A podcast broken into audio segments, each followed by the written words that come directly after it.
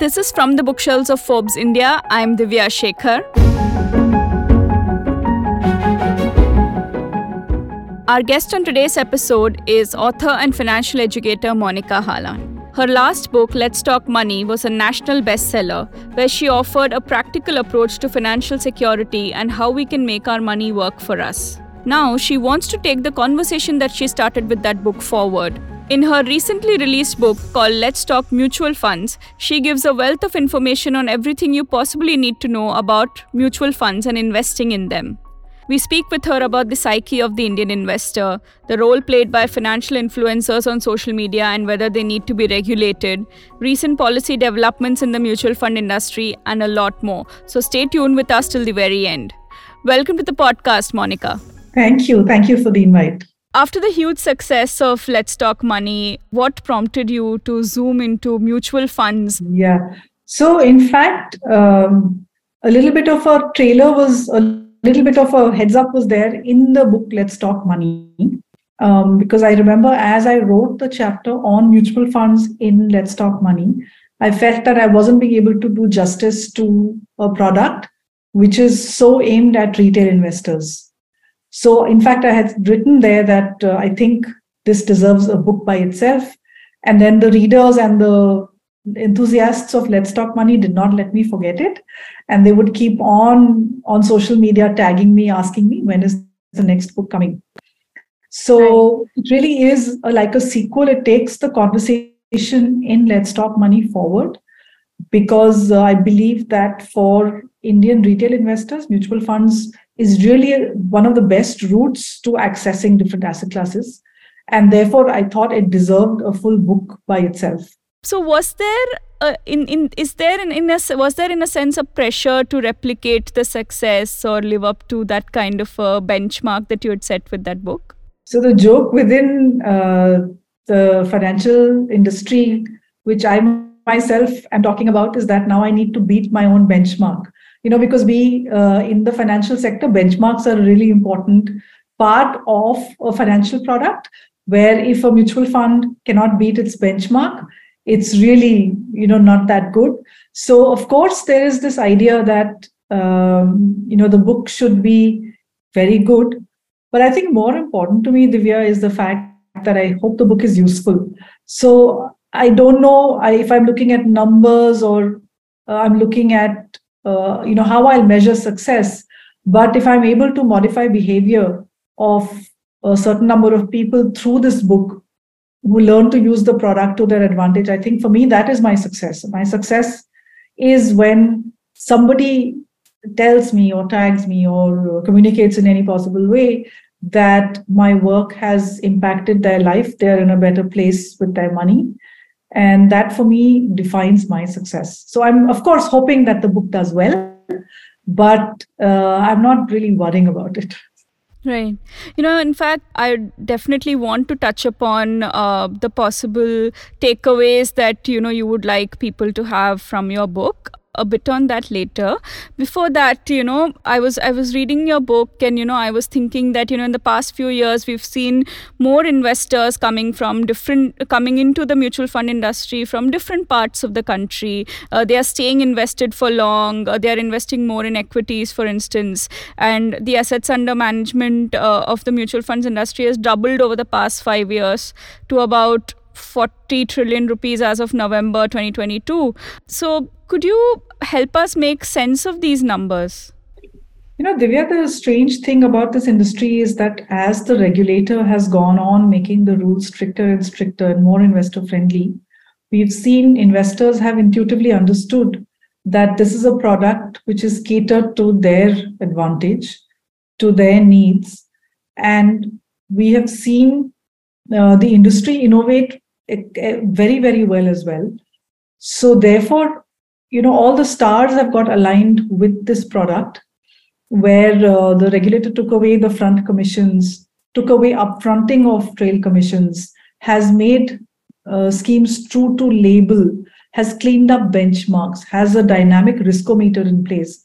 So, all the things which a retail investor requires are all there.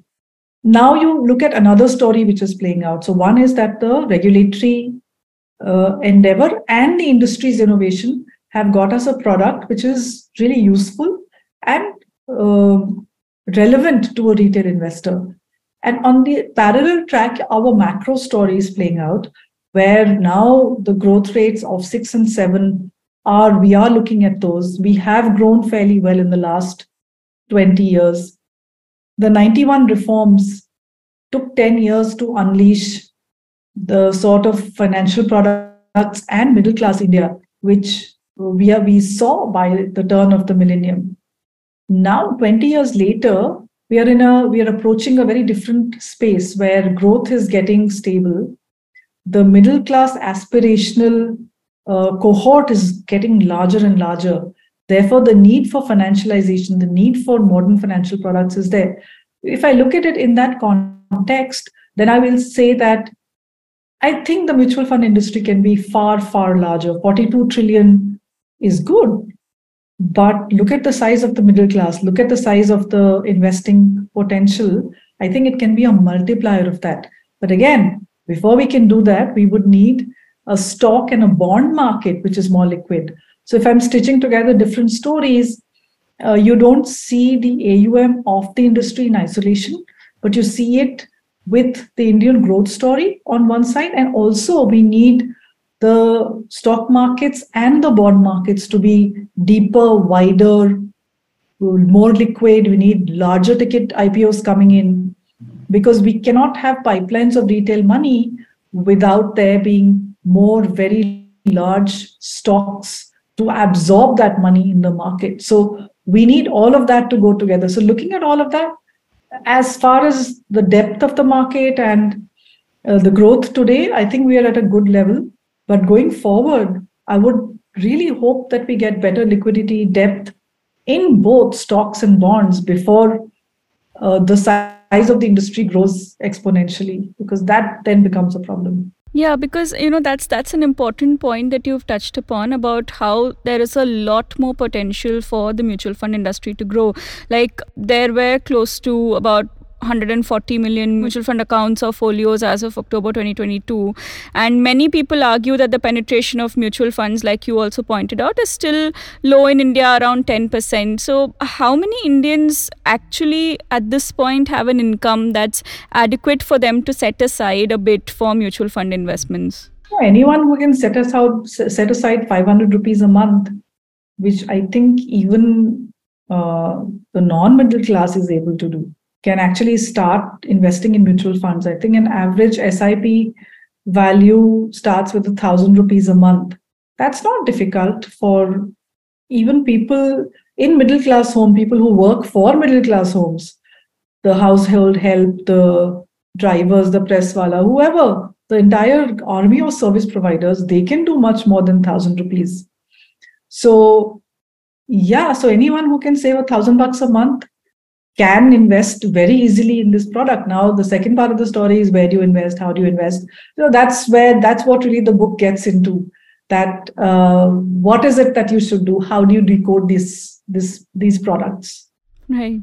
You know, uh, what are some of the common mistakes that Indian investors make while investing in mutual funds? Uh, when I was reading your book, you know, right ahead, you talk about the best returns mindset, you know, that Indians have while picking mutual funds, and you say that it can often be counterproductive, and that's not the way that you go about with it. So, what are some of the common mistakes that uh, people tend to make, and how can your book help, uh, you know, help them understand uh, those mistakes and avoid them potentially?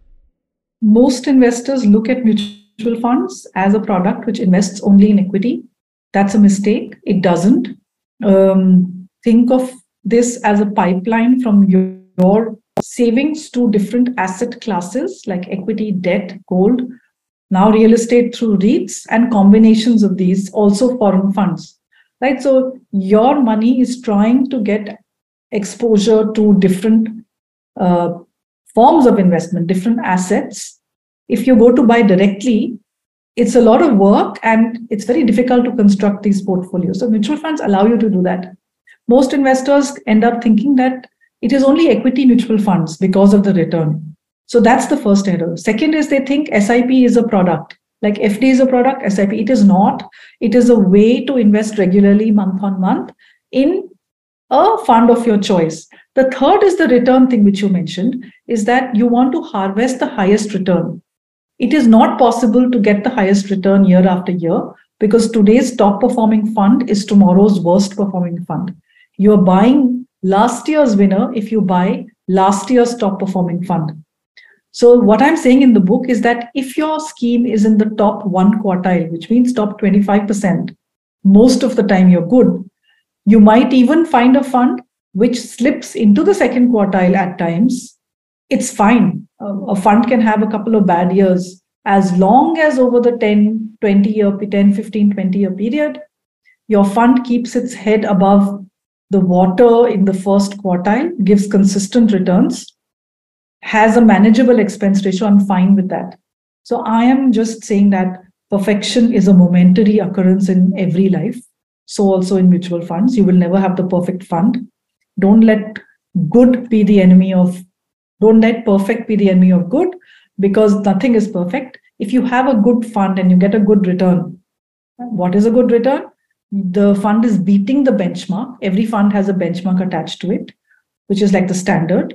It's beating the benchmark by at least three to four percentage points. Then it makes it worth you to do all of this work to invest into an active fund where the fund manager makes choices. Otherwise, you're far better off in a passive fund, which is an index fund. Right.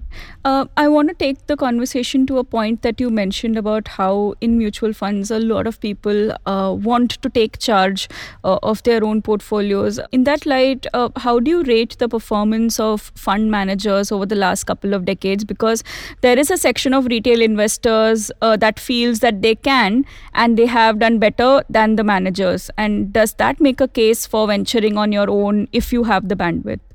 No, if you have the bandwidth, what I suggest always is that look at your own portfolio return. So investors tend to only talk about their wins on one or two stocks.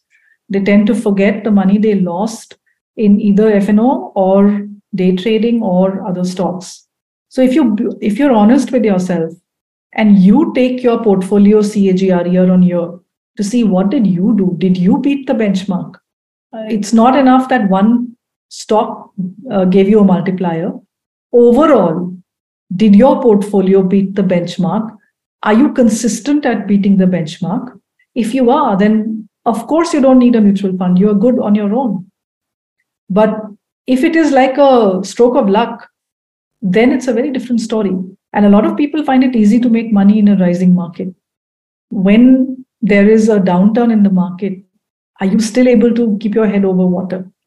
Do you panic and do you sell you know so these are the questions you need to ask and really if you have the bandwidth and you are uh, so good at stock picking of course go direct right india uh, recently uh, said that you know they will uh, it will uh, tax investments in debt mutual funds as short-term capital gains. This, uh, you know, could could potentially strip investors of the long-term benefits that made such instruments popular. What is your take on this? I think it was very unfortunate that uh, the Ministry of Finance did this. I think it wasn't very well thought through. Uh, the, two categories of products are very different. A fixed deposit does not have market risk, which means that the value doesn't go up and down. If you get 5%, you get, if they say it's 5%, you get 5%. Whereas a debt mutual fund is marked to market every day. It's a risk bearing product. You cannot tax the two in a similar manner. So this was a this was I feel this was a very bad error. It's a bad signal to the markets. Having said that, you know, debt funds still make sense simply because of the liquidity, the ease of using, say, a liquid fund or a money market fund. For example, like even if you have a, a sweep facility, you know, a two-in-one account on your savings and your fixed deposit to hold your money, a liquid fund still works better because the interest that you get in in that two in one account so is not the five year uh, interest. You will get that interest which is applicable to the number of days you have held it.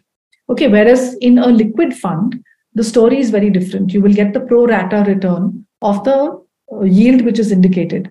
So and even in terms of liquidity you redeem uh, today, and then if tomorrow's a working day, you get the money first thing in the morning. Uh, if you're holding that liquid fund to invest further into some mutual fund, it's far easier to switch from a liquid to an equity of the same fund house. So there are many, many, many advantages of still holding a debt fund uh, over holding money in a fixed deposit. Fixed deposits, unfortunately, still remain clunky. So this is not to say that FD is a bad product, not at all. If you don't understand mutual funds and you feel you feel safe with fixed deposits, please stay there. All right. So do not enter into specially debt funds if you don't understand them, because the risk may be something you cannot take.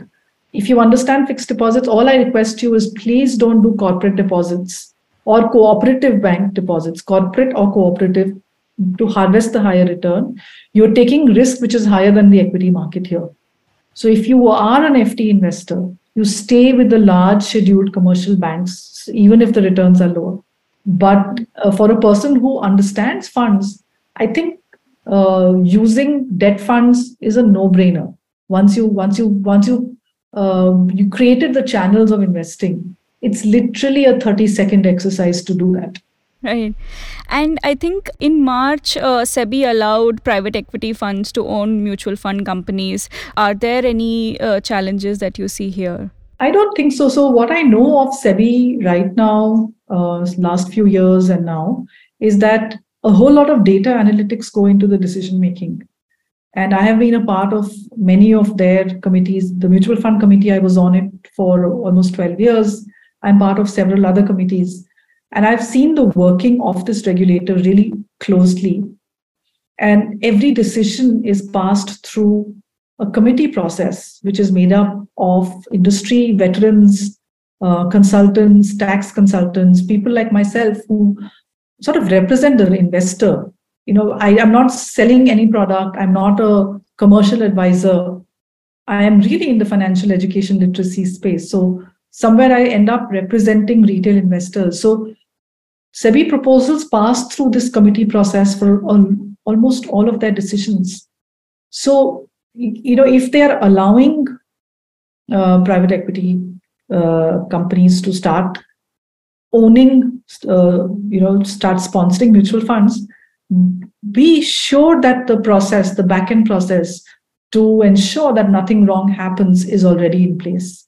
So that is the kind of confidence I also, through the book, I'm trying to give to the investors that here is a regulator who has really understood its role as a protector of investor money. And without you knowing, has worked very, very hard at the risk of being lobbied against by the industry with the finance ministry to put in proposals, put, put in rules which work for you on your behalf. Right? Because investors, obviously, you cannot look under the bonnet and see whether this car is safe or not. It's up to the regulator to ensure that. So be sure that uh, there are enough safeguards in place for this. Also, uh, you're the chairperson of SEBI's advisory committee on investor education. So, and and what is your take on the financial influencers of influencers as, as they're called who have also come under the radar of SEBI recently? How do you think they should be regulated? So to the extent that they spread awareness and they get people who have never thought about investing in markets to market, I think their role is very, very important. I find myself a little uncomfortable when uh, there is product placement within the content when they start pushing a particular product and i'm especially wary of content which carries crypto either crypto exchange or crypto coin pitches um, so that's one sense of worry for me that uh, people tend to believe influencers. And uh, this is the wrong signal that crypto is safe or a particular life insurance policy is good. So I, I, I find myself a little uh, not comfortable with that part of the fin influencers. And the other is um, a lot of them are very young, and that is their pop. You know, they're reaching the youth, the millennials and the Gen Z. This is a cohort which has never seen a bear market. And the confidence with which they promise three years money doubling is very scary to an old uh, veteran war horse like myself, who has seen, I don't know how many bear markets and how many one day crashes which are gut wrenching. So I would just advise extreme caution that there are very good things that they bring to the table, but I think in their enthusiasm, they tend to overpromise. Right. And lastly, uh, Monika, before I let you go, you know, what are some of the biggest trends or developments that you foresee in the mutual funds industry in India over the next few years? You know, I think there will be more and more uh, funds coming in the uh, passive side of the market. So, as you know, the active active funds are now classified into 37 categories, and every mutual fund company can have only one scheme in every category. Okay, so there there is a cap in the number of schemes you can have. Uh, in the passive part, SEBI is saying that let's see what the market does.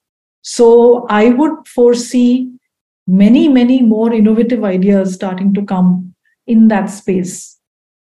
Um, so I think passive part of the market is where we will see a lot of action. I'm also predicting that a lot of new firms come into the market. And when they come in, there's always disruption in terms of expense ratios being lowered, uh, some facilities to investors which were, weren't there coming to market. So we see innovation mainly when younger firms, hungrier firms come to market. And I know that there are a list of companies waiting to get the license and come to market to start offering their services. So I think this is really the best of capital markets, free markets, where it's competition which finally will uh, be in investor interest. For competition and fair markets to work, you need a very strong regulator. So again, I think in this mutual fund story, we have a textbook case of a success of a free market where there's a regulator making rules of the game. We have a very, very aggressive, innovative industry. We have a set of distributors who have really kept pace with the demands that the regulator has made and turned themselves into some of them are fantastic advisors. I mean, they have world class services. And the investor, who I think the Indian mutual fund investor is one of the most smartest in the world. When 2020 disaster happened on the markets, they came in to buy. It doesn't happen anywhere in the world that retail investors buy when markets crash. It happens in India. So we have all the three parts of the market working together and to a policy wonk like myself who you know we thought of this market 20 years ago in this manner to see it play out like this is deeply satisfying right Thank you so much for your time, Monika. It was wonderful uh, speaking with you, and I really enjoyed your book. I hope you made your portfolio. Yeah, I have. I have. Yes. Thank you. Thank you so much for your time. Yeah. All right. Bye. For all of you listening to this episode and making it till the end, thank you so much. Uh, you can find us on the Forbes India website or wherever you get your podcasts. I'm Divya Shekhar. See you next time.